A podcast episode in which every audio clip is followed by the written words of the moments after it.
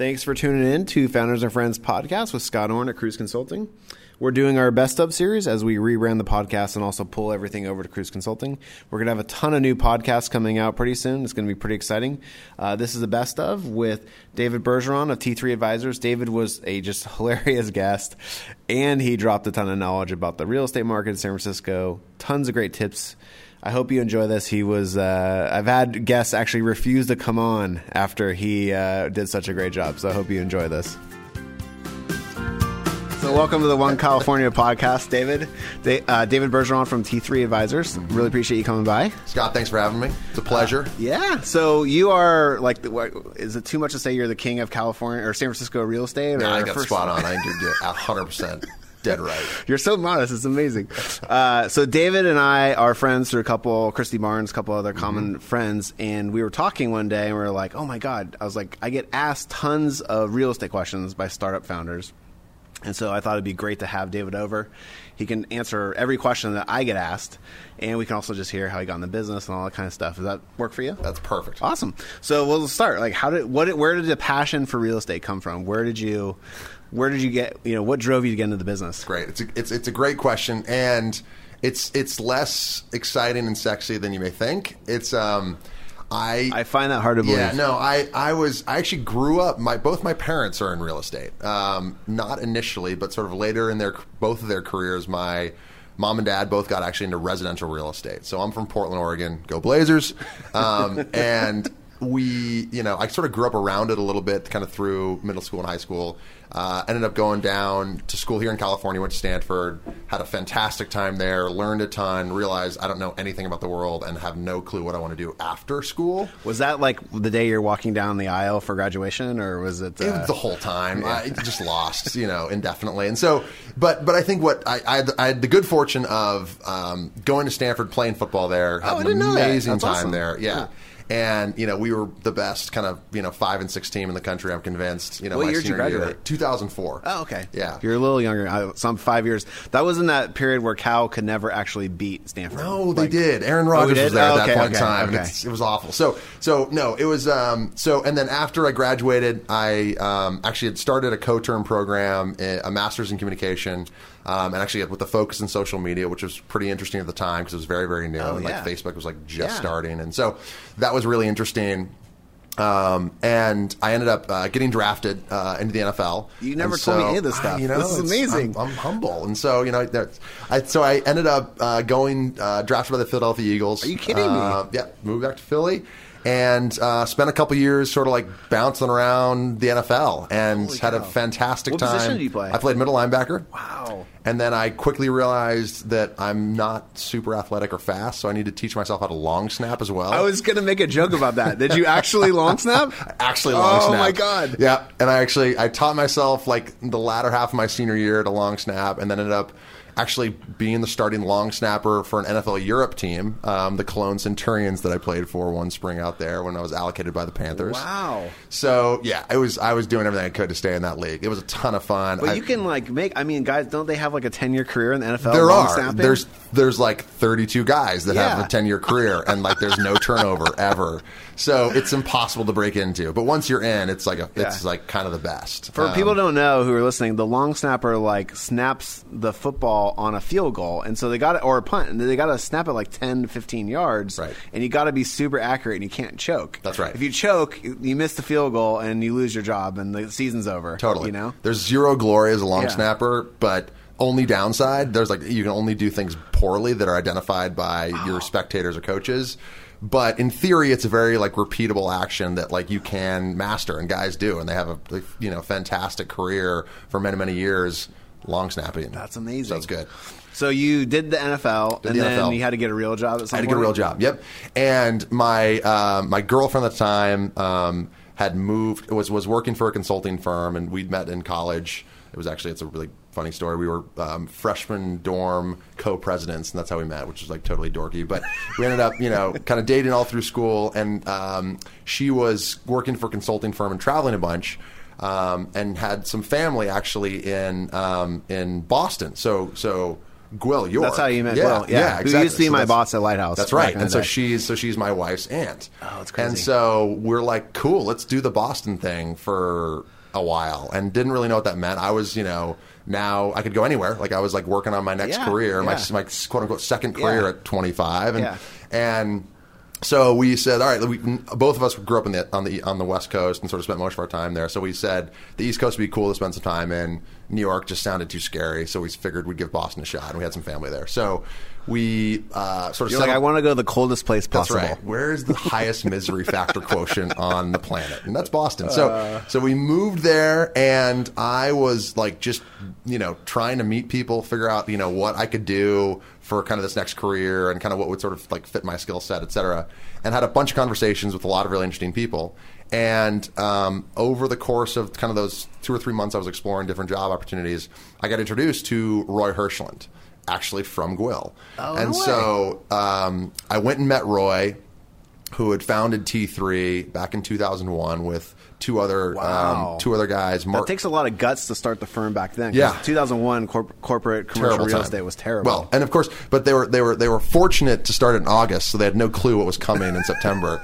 And you know, we're like, this is gonna be great. We're starting this great company. It's gonna be totally easy. And then 9/11 happens, right? Oh, I didn't even think about 9/11 either. Because Oh, yeah. I was thinking startup meltdown and how tough that was. That was bad, Yeah. and then and then oh my god, and then 9/11. So it was, it, you know, in a lot of ways, a, a really really interesting and difficult oh, time to Oh, start a company. But I, I will say that, like having having those guys go through that and sort of that be part of like the founding core of what this company was built on gives us incredible I think fortitude and ability to like really really work through difficult hard times. Yeah, And I, you- I can totally get that because Vanessa built Kruze Consulting by herself for the first two years, and it's like she's done every job. She knows how everything needs to go, and she's like just scar tissue like crazy. She knows ex- all the tough spots. Yeah. and like when that's part of your DNA. The next set of employees pick up on it, and they, they totally they're tough too. That's and you right. only hire t- only tough people listen or make it. That's right. You know, that's right. that's awesome. And kind of being battle tested, I think, makes us just that much better when things get tough for Yeah. both for ourselves and our own company, but Yeah. mo- mo- almost more importantly for our clients. Yeah. Is like we get it. We've been there. We've built companies through tough times. It's and, like, let me and- tell you a couple stories. Yeah, you know, yeah. And so I met Roy. I sat down with Roy. We had a great discussion. It was one of those like I thought it was a networking meeting. Honestly, I thought we'd you know he'd tell me some. He was introduced to me as being extremely well connected to the venture capital community Yeah. in Boston as well as the entrepreneurs. Yeah. And so I was like, that's cool. And Yeah. so went and met him and had you know this kind of like fantastic kind of aha moment where Yeah. he sort of described to me what he was doing and what he was building. Yeah. I had no idea this existed. I'd never heard of this version of real estate kind of services ever before. And you know, two hours into the meeting, I was like, "All right, this is now really That's interesting. awesome. How do I work for you?" Well, you're also probably a competitive guy coming out of sports. No, and no, you're yeah, but you're looking for like your thing, and eh, I'm sure people can already tell through the podcast, but you're a very personable person. So like, it's probably it's an it was a awesome good fit. match. It was a great match, and and Roy is you know he is the life of the party. He is a like extremely like inspirational. I want to go run through a wall for you type of leader. So I that resonated well with me and sort of my upbringing. You know, kind of through team sports. Yeah. So I thought he was great, and and you know the other two folks were. Um, Mark Cody and Greg Hoffmeister were also both actually college football players. That uh, Greg played at, at Dartmouth and Mark played at Harvard. So I was like, if nothing else, they'll at least like get me, Yeah. you know, as as as being Yeah. the football guy trying to now Yeah. have a real job. And so I felt like that would, there'd be some you know kind of like some protection and safety in Yeah. that, you know, when I'd ask them questions. They turned out to be the toughest uh, Yeah. critiquers of you, Of probably. course, of course. You know, so so that was like at least sort of my mental math I was going through when I, you know, jumped right at that and, and jumped in and in 2007 and you know and kind of the rest is history i mean we you know we sort of obviously 08 hit and that was like an interesting time i didn't know any different at the Yeah. time like it was just sort of i was like this is great i'm early in my career it's you know it's all about hustle and kind of attitude and effort and so it didn't really matter that the market was good or wasn't good because I didn't know anything different. And so we just kind of plowed through that time and had a bunch of great, really interesting projects and clients. And I think, you know, there was it was such a collaborative type of environment that we all worked together through all that and had, you know, year after year, great years and banner years through Yeah. 08, 09, Ah, that's awesome. 2010. And then we got to a point where uh, my wife was actually graduating from Harvard Business School, and we were at that sort of like crossroads where we actually loved Boston, and we were like, we could we could have a life here and stay here. And I was at a point in my career where you know you start developing some great relationships and sort of the repeat business starts Boston's occurring. kind of a small town. It's too. very Like, small you- town. Once you're in, you're in. Yeah, and there's a great community out there, and there's a there's a, a, a crew of folks that I became really good friends with that play basketball in the mornings over at Shad at HBS, and and just that were like uber connected throughout that city, you know, from a kind of a finance and a tech perspective. So I felt like we had like an establishment there that we could sort of lean on and build like build life on and have a family and, and be Bostonians forever. Um, but also knew that T3 had like you know bigger visions and like large grandeur to really continue to build this thing globally and having my ties back to the west coast and, and the connections back to stanford and the desire to not shovel slow, snow for the rest of my life i was like i raised my hand i'm like hey guys like what if we actually opened a west coast Oh office wow, you're the guy who did West Coast. the guy who did the West Coast. Oh, good for you. And That's so, amazing. So, and you know, and we we did a really good job. Roy and Mark and Greg and I spent about a year coming out here, traveling every kind of six to eight weeks, and meeting with folks like you and entrepreneurs and venture capitalists to make sure like this idea would work out here. Mm-hmm. And you know, and and number one, it would work, and number two, that someone else wasn't already doing it. Yeah. And you know, so we And did, maybe explain like the idea. Like what is the idea? yeah, so so the idea is pretty simple. I mean, like at the most fundamental level, like T3 wants to help build great companies that change the world. Like that is our sort of like headline. Um, you know, kind of we rally ra- Yeah. the troops around that that Amazing basic mission, startups, right? And so, and from from our perspective, the traditional real estate model, from a services perspective, was completely broken. And it, the historically, it was built to service the folks with the money, like it's the landlords, it's the asset managers, it's it's the big you know the big owners of these buildings Yeah. and big portfolios. surprise, surprise, things are tilted in their benefit. Exactly, yeah. exactly. Shocker. and so, um, what we wanted to do was actually to build a company that was uh, built for the entrepreneur and Ah. built for the entrepreneur's investors, and Yep. basically sat down with folks who only worked as CEOs or only worked as venture capitalists or you know were bankers themselves servicing this industry, and basically said, if we could design a real estate services company that exclusively worked for you and the companies you build, So what would it look like? Get rid of the conflict of interest. get rid of all the conflict of interest. Yeah. And, and and and in addition to getting rid of the conflict of interest was get hyper focused on their business. Yep. So, you know, the widget of real estate is is very commoditized in a lot of way. I mean, I think a lot of what we do and a lot of what sort of the mentors I've been around, guys like Ted Wang and others who have had a really good job, done a really good job over the years, like building a brand within a very commoditized uh, commoditized industry, have been able to identify like an expertise and a niche, and sort of the, they've put in their ten thousand hours Yeah. on a very specific skill set that no one can take away from them, and you can't fake. Yeah, I actually think so. This is a little digression, but because our business is a little bit like that too. People think startup CFO or accounting is a commodity, but actually, when you're actually working in the industry, and I'm sure you feel the same way about startup real estate, you see all the people doing it wrong, like uh, like almost everybody, and then you're like. Wait, this is not a commodity. You may think it's a commodity, but that's because we haven't explained our value prop to you well enough, and we haven't like actually communicated the why we're different, why we're right. better. And then once you kind of internalize that, the sky's the limit because you can actually explain why you're different from the crowd who 80% of the time is doing, you know, a bad real estate deal without Mm-hmm. even maybe even knowing it or messing up your books and screwing up the entrepreneur, screwing up the startup. And these are and, and the reality is these are really important decisions early on in the process. You know, and you can you can argue that you know a, a seed funded company or a Series A backed company, Yeah. like you know, well, what do they have to lose? Like it's not that they're only signing a twelve hundred square foot lease, or it's I- dude, you I know, can totally have- relate. Right? totally They- we only have like you know we have like seven hundred thousand dollars in the bank account. Like what's the big deal? Or And- our financials are so easy, Right, you know? like, and oh. so and the reality is like that is that is the like the the like inflection point where you have an opportunity to like set things on the right path. Yeah. Ugh. and if you can sort of build like set yourself up set yourself up for success. Yeah. in a way that you're kind of like the way you're thinking strategically about these like kind of internal processes. And outwardly, how that's going to affect your business, Yeah. both from a recruiting perspective, from a retention perspective, from a headache perspective, from a productivity perspective for you and your management team. Eliminate those distractions as early as possible, Yeah. and you will set yourself up in a uh, way that your competition isn't. Yeah, I'm nodding vigorously, and we have a saying. We say we the, we because we put them on all the right software systems, build all the right practices, and we say we can you can scale to 100 employees now easily Yeah. without changing anything. Yeah. and it's the same. It's the same thing. I Easy. mean, so so with that in mind, like what are kind of the core, you know, ad- core advice you give or core Yeah. services you provide to Yeah. get them on the right track Yeah. for real estate? So the the biggest thing we've done is is we've we've invested in people. We fundamentally believe that when you hire a real estate expert and advisor, and and what you're getting, you're not getting a different, you know, a product or a different software. You're mm-hmm. getting like you know a head on the top of two shoulders that like really give you advice Yeah. and and what we want to do is make sure the advice that we're giving from our perspective is second to none Yeah. and that there's no other master we're trying to serve. There's no other sort of interest that we're trying to sort of appeal to. And we, again, back Such to sort of great- eliminating any sort of distractions. And again, people are human, right? So if they're paid or incentivized to do things that sort of benefit them personally, they're going to do that, and you Yeah. can't fault them for that. I know. So, and I also think like a lot of times startups are started by a team of fairly young people or fairly Certainly. inexperienced in startups. Like maybe even they're an older seasoned team, but they're corporate people.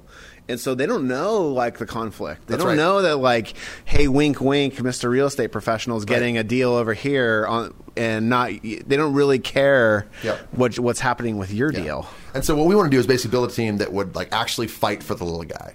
And would go to the you know to the mat for that last dollar. When you know when if you're working in an office that, that is, is sort of playing both sides of the fence, you know you want to kind of play nice in the sandbox Yeah. a little bit, and that's Yeah. that's part of the business. And Yeah. the, companies have built you know fantastic businesses businesses doing this for a long time. It just doesn't behoove our client base. Yeah. So Yeah. that's why we want to do it different. So back to the people, and it really was thinking about how do we go find experts that are practitioners who have ran real estate at Twitter, Yeah. who have you know Oh. helped helped scale places, you know, and and been in finance at Goldman Sachs and and other big you know big private equity firms Yeah. and and technology Basically on the owner side. on I the hear- owner hear- side that, and on the end user side. Yeah. So you know we've we've brought in folks who have actually worked on behalf of technology companies. Yeah, so they understand like how the politics works around this decision making. Like what are the challenges culturally when you do move, and how do we think about you know like the little things that matter that people and engineers may like complain about, Yeah. and how do we just like cut all that noise out, Yeah. solve that day one, Yeah. and and have like no sort of qualms or sort of you know reservations about what we're doing. And so that's that's where we kind of get to this like it's almost like this outsourced real estate department Yeah. for you. And Oh. and what we don't want to do is pretend to be experts in things that we're not. So the, we have a very collaborative approach, which is when you hire T3, when you work with T3, you have access to our entire firm, Yeah. and that's that's on both coasts. And and each person we've brought on, I, I, it's Is that I- because you do a lot of startups that are kind of big enough to have multi-coastal it's presences both. and it's, things like that? It's, it's both. It's both that, but it really it's, it's really just more of an access to, to expertise. Mm. And what I want to make sure is that if we have someone who is just fantastic at sort of workplace consulting and really understands how to lay out and map out a team, and you've got a you know a floor plan of five thousand square feet, how do you make sure that five thousand square feet is set up Oh. as effectively as as possible to drive That the proper sense. collaboration? Yeah. You know, eliminate the distractions and make sure your sales team is super productive, right? And so we have like a so you don't have the developer sitting next to the sales guy who's yelling into his that's phone. right. That's and- right. yeah, and so no. the idea is to like not let them guess and sort of test, but actually like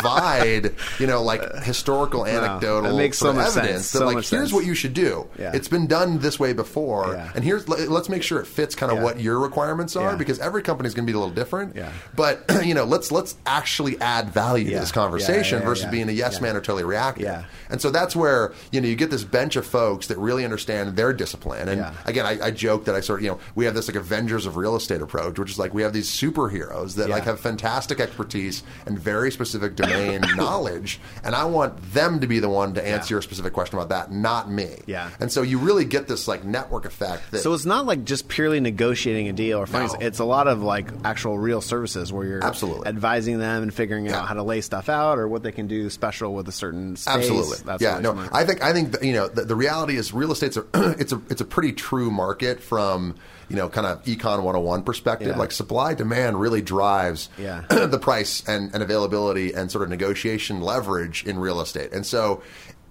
you you can there's certainly latitude to do different things and, and obviously become strategic in a negotiation. And we you know fight as hard if not harder than than most for on behalf of our clients. But you know that's within a certain band of opportunity. I think our vision is like the traditional real estate brokerage model is completely it's defunct and it's a dinosaur. It's going to die in the next 10 years. And what we want to be doing is is is developing the next generation of real estate advisor and that's what T3 is really really out to it. do. Like and it's, it. it's it's what is it beyond just the transaction and beyond just identifying where can I find 10,000 square feet in San Francisco. That's going to be it effectively is commoditized today and will continue to become more Yeah. commoditized as all these technology companies solve this in multiple verticals. Is that because like you is it then become like who the trusted advisor? It's like it's That's the right. relationship, right? It's like oh, I just know to call David whenever one of right. my companies is growing out of their space or whatever, and then that you have that pipeline, you have those relationships, and so it's kind of like a done deal before it's even a done because they know you do a good job. Yeah, and and, you, and again, that, that trust is is earned, not given. You know, and so that's why for us,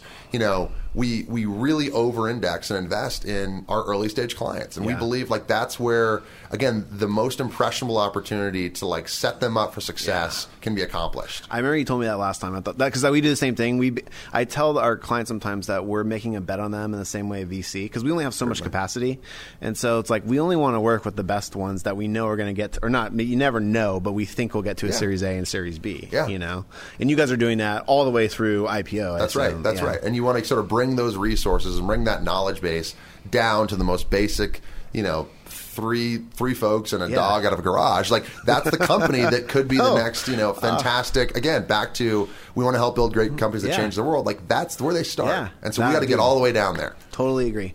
So let's. Um, so this has been amazing. What are like a few takeaways? Like a start. So you know, there's gonna be a lot of startup CEOs listening to this. Like, what are a few takeaways for them when they're thinking about space, or maybe they're growing out of their existing space? Like, what's what's your hit list? Like, what do you tell them? I mean, I, I think there's, you know, in today's market, there's kind of an interesting time where you're seeing a flood of Mm-hmm. Yes. sublease space come I, back on the I market. thought this was going to happen like six Yeah. months ago. Yeah. Yeah. Okay. Keep. I didn't mean to interrupt you. Yeah. So, so, so I think what talk about why that's happening Well, I have it- a theory. So it's a good question, but I, I think there's a lot of theories on why it's happening. I think there's a combination of sort of macro factors from the venture capital side and, and sort of reduced investments that are now occurring. Kind of, uh, you know, slowdown in Q4. Obviously, a, a relative big drop in Q1. Obviously, the public markets are having you know sort of a volatile time right Yeah. now, which people are that makes people a little little hesitant. And you know, to be honest, every client of mine at some level is like there's the CEO or founder is like convinced the end is looming and and is and is wants to make sure they're not Oh, wait, kind of one. taught everyone that. Yeah. so yeah. you know and so so there's there's now this like the thought of making any sort of long-term decision is terrifying justifiably so Yeah, you know yeah. and if you're signing a you know you know a two-year lease is, is, an, is an eternity for most companies let alone a five or seven-year lease Yeah. which is what you have a lot of the landlords you know in this neighborhood trying to push right now and you know you've just got this you know these these influences that are you know these the landlords and owners have been making a ton of money the last four or five Yeah. years and have doing a fantastic job of running they their got business. used to it. They got used to it. Yeah. And you effectively have this sort of like pipeline effect where it's like, you know, the pensions funds and the teachers unions and the firemen are giving their money to venture funds who are Yeah. funding the next great company. And all the money's ended up in the landlord's Yeah. pockets. I Yeah. mean, that's like, so there's, Yeah. you know, it's just this like this wealth transition that's so sort of there's occurring. yeah, there's been a ton of money flowing into VC, like 30 billion last year, which is a big number, relatively speaking. I think it was like 20 billion, like in, in 2010, 2011, Mhm. 2012. so, year in 15, so yeah. 50 up 50 percent, and then they're all doing late stage deals. Yeah. And probably, if I don't want to put words in it, but like nine months ago. A late stage company would have no problem signing a big lease No. because they knew they could just sublet it to somebody. That's right. Or maybe they didn't even sublet; they just let it sit there because they're going to grow into it. Yeah. And now everyone's faced with these Well, hard decisions. Yeah, and now you've got so you've got you know kind of almost two and a half million square feet of available space on the sublease market. That's up fifty percent, Wow. up fifty Wow. percent in the last in the last quarter. Yeah. So you're seeing kind of this flood occur. And you know we're almost back to 09 levels that were around three million square feet of sublease space in San Francisco. Wow. You know we're not now we're nowhere close. Fortunately, the to the prices are, are still way up though. from- Prices are yeah. still up. The 01 levels were close to 9 million square Okay. feet. So Yeah, like we're that. certainly not there yet, which is good. And you know, I think there's you'll you'll find, you know, some traditional folks will sort of say, "Oh, well this was all sort of anticipated and and, and fixed um, growth that a lot of these higher, you know, higher later stage companies were taking um, to grow into over time. So a lot of it was even planned before anything had occurred. There's some truth to that, and I think that that's that, that's an absolutely valid argument.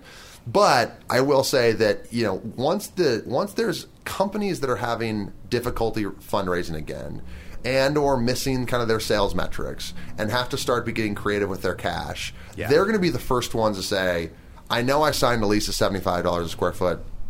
I'll give it to you for 50. Yeah. Because I can get out of my 45,000 square Yeah. foot lease and down to the 12,000 square foot that I really need and still make out better than I am Yeah, from a cash yeah, flow perspective. yeah. And Sunk so from- costs, so so costs. so that but you kind of get the tipping point there is, you know, once the sublease rates fall be, fall below the direct market rates around kind of that 25 to 30% discount rate.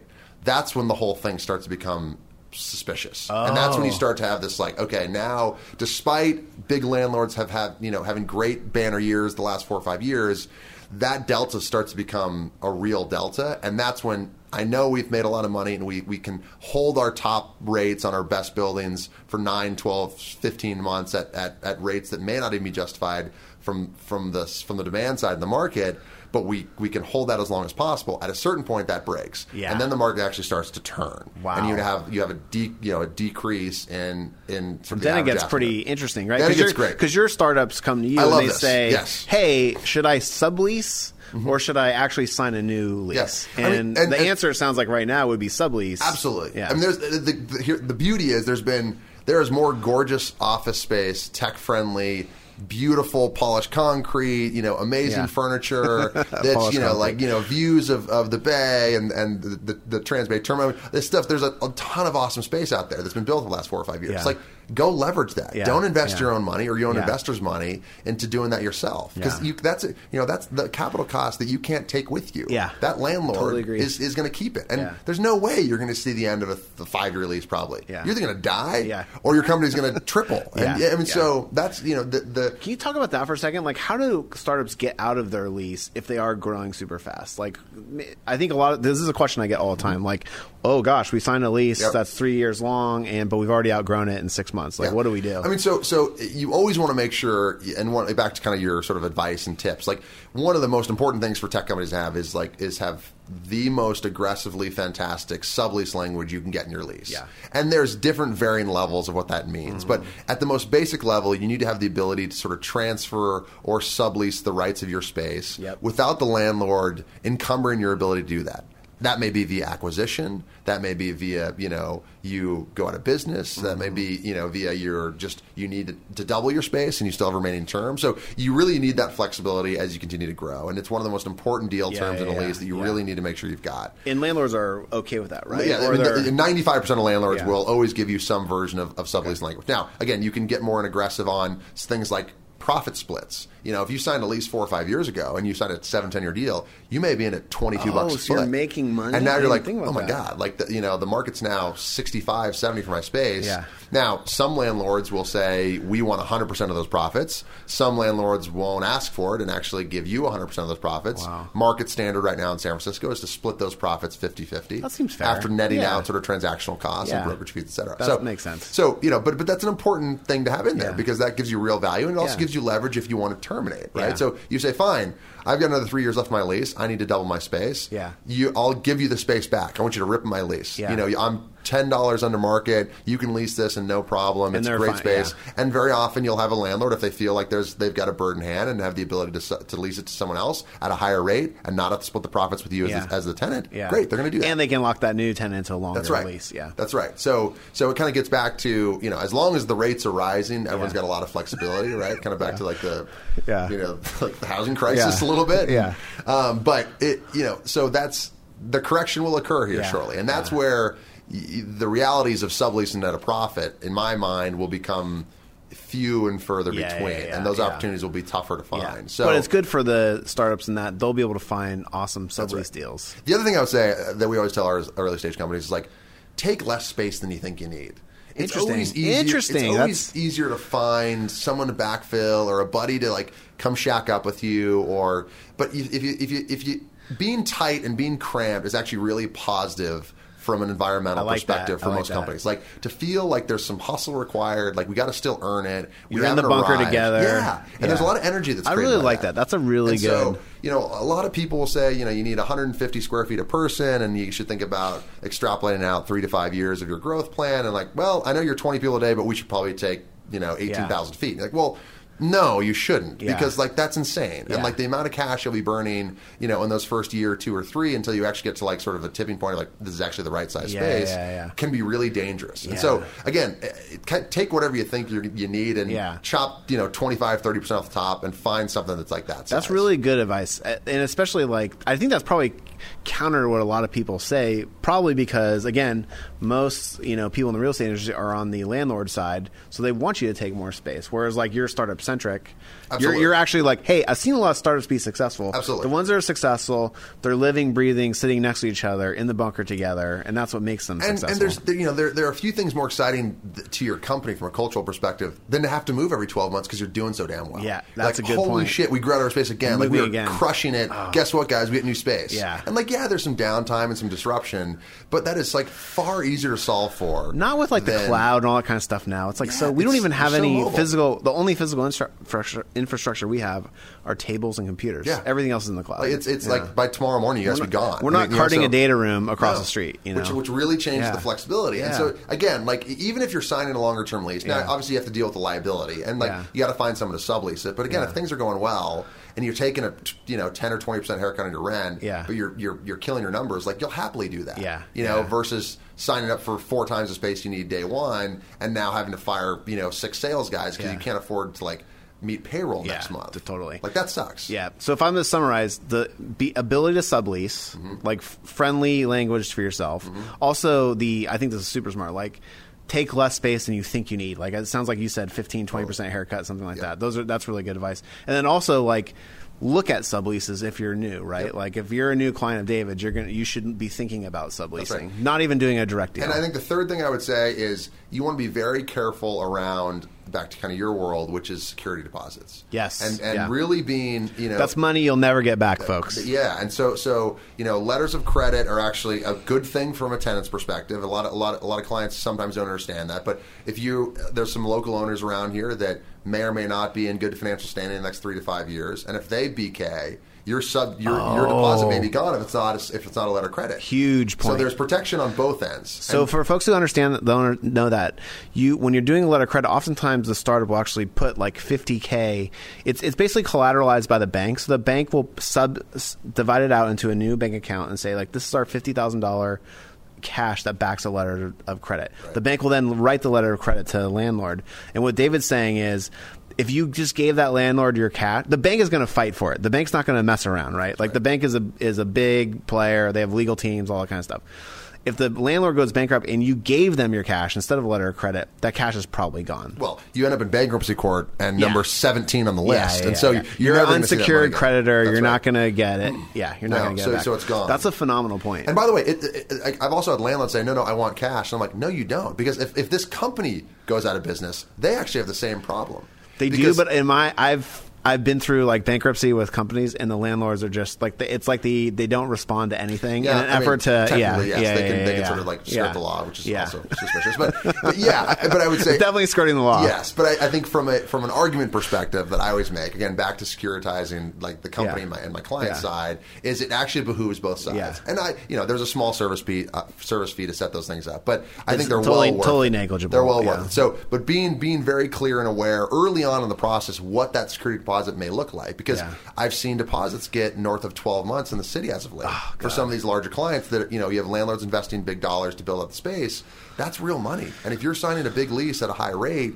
That can be millions Oh, of that could be dollars three you or need to like, you need to park, and Yeah. that's you need to know that before you get to the execution of the lease Yeah. and are you know caught off It's also going to be something that like you have to work into your fundraising plan. all that kind of- Absolutely. that's that's really Yeah. Um, okay, those three awesome tips. Cool. What's like we're kind of wind up here, but like what's something? What's like you know your constituents are the startup founders and then like venture capitalists because they're really backing the, v, the the companies. What's something that makes the VC like when you go meet with VCs? Like what do you tell them and makes them really happy? Is there like a? I mean, all this this is these three points are really good advice, but like, is there something that the VCs that just like they get that little smile?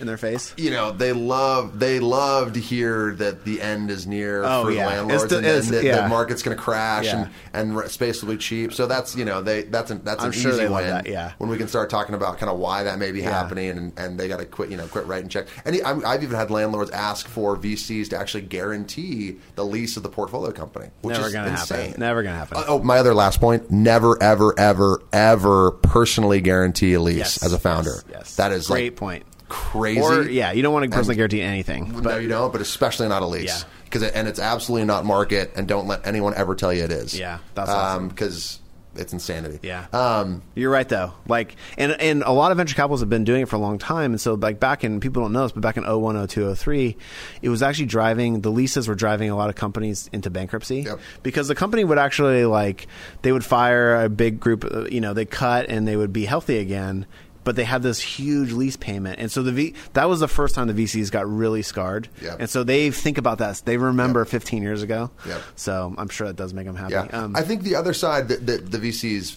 often like to hear about is, you know, there's also this way to kind of like, you know, leverage your network in a way that allows you to sort of cohabitate together. Yes. And I think what you're seeing, the WeWorks of the world and Rocket Space, and there's, you know, there's a bunch of really great examples of businesses being built on the fact that we are, as an economy, changing the way we work. Yeah. And there's this new movement on people thinking about their workspace and the ability to be mobile Yeah. and the ability to not be, you know, saddled with a big long-term lease. And so thinking about at the early stage, you know, working out of, you know, either a friend's office or like you guys have done here, shacking up Yeah. with another company Yeah. is a really, really smart place to start. And Yeah. again, talk about like creating no overhead or exposure is, you know, signing month-to-month leases, you know, and, and, until you're a team of, you know, even 30, 40, 50 people, you can make that work. And, and frankly, I'm seeing a lot of our big clients that are going into new markets and setting up in, in London or in Tokyo or Singapore that say, we're going to establish a new sales team there. We're a $30 billion public traded company. We could certainly go sign our own lease. But I love the flexibility Yeah. and test a market. You know, when you're in a new market, to understand exactly where you want to be, what you want your setup to be, what the demographics look like, and sort of make sure you really nail it. Yeah. So we can take some of those learnings that are working really well at scale for big tech companies Yeah. and bring them down to the local That's a startup great scene. point. I also think there's a huge cultural benefit to like working with another group. You share best practices like crazy. Like Yeah. Thoughtbot has taught us so much about like marketing and web design, and then we actually refer a ton of clients over to Thoughtbot. Mm-hmm. And our clients, the clients who actually work with Thoughtbot, are so happy. It's like unbel- It's Mm-hmm. like the greatest thing ever. So I, I'm a huge fan of that. We so and, and one quick plug for something we're doing that's really interesting Yeah. is you know at the most basic level like real estate's the commodity we work in Yeah. and for so long none of the other sort of competitors of ours have ever like sort of leveraged that commodity Yeah. the same way attorneys give free legal advice Yeah. and a lot of you know investors will make personal investments Yeah. so we three or four years ago decided to open what we're calling I mean there are these studio concepts that we have in Boston Palo Alto and are opening here in San Francisco in May and the idea is to basically bring that ecosystem together, right? So you talk about kind of that cross pollination being productive for any company, is to get sort of thought leaders both from the venture side and from kind of like EIR technology side, Yeah. along with we have some design folks and like really kind of bringing these folks together to work together. And I mean, we and we've seen it work. And Yeah. we, I, I mean, we have we had um, a member in our Palo Alto studio literally identify a venture investor and get their Series A landed for ten million dollars from a top, like actually arguably the top venture capital firm in the world because of their involvement in the studio. Wow. Like they met that person at an event we hosted. That is pretty And so th- there's just some great, you The know, network- like the serendipity yeah, that yeah. occurs when you get these people together that have sort of mutual, like friends, circles, and interest, desires, and goals sort of working together. And again, you can't force it. You can't ever put a number to it Yeah. and, and, and assess a timeline on when when's the ROI going to Yeah, be for being yeah. a part of the studio. But that you know, we've got dozens of examples of that that stuff happening. And, back to again, like finding friends that you can work with and work for in a way that doesn't distract your kind of your core business Yeah. can be really additive and helpful during the early stages. That's phenomenal. Okay, we got to wrap it up. You got to go. Uh, real quick, where can people find you? Uh, you can find so websites uh, just t3advisors.com. Uh, my email address is david at t3advisors.com. And um, yeah, that's easiest. Awesome. David Bergeron, T3 Advisors, thank you so much. You dropped a ton of knowledge here. This is awesome. Love it. Thanks, Later, Scott. man. Bye. See ya.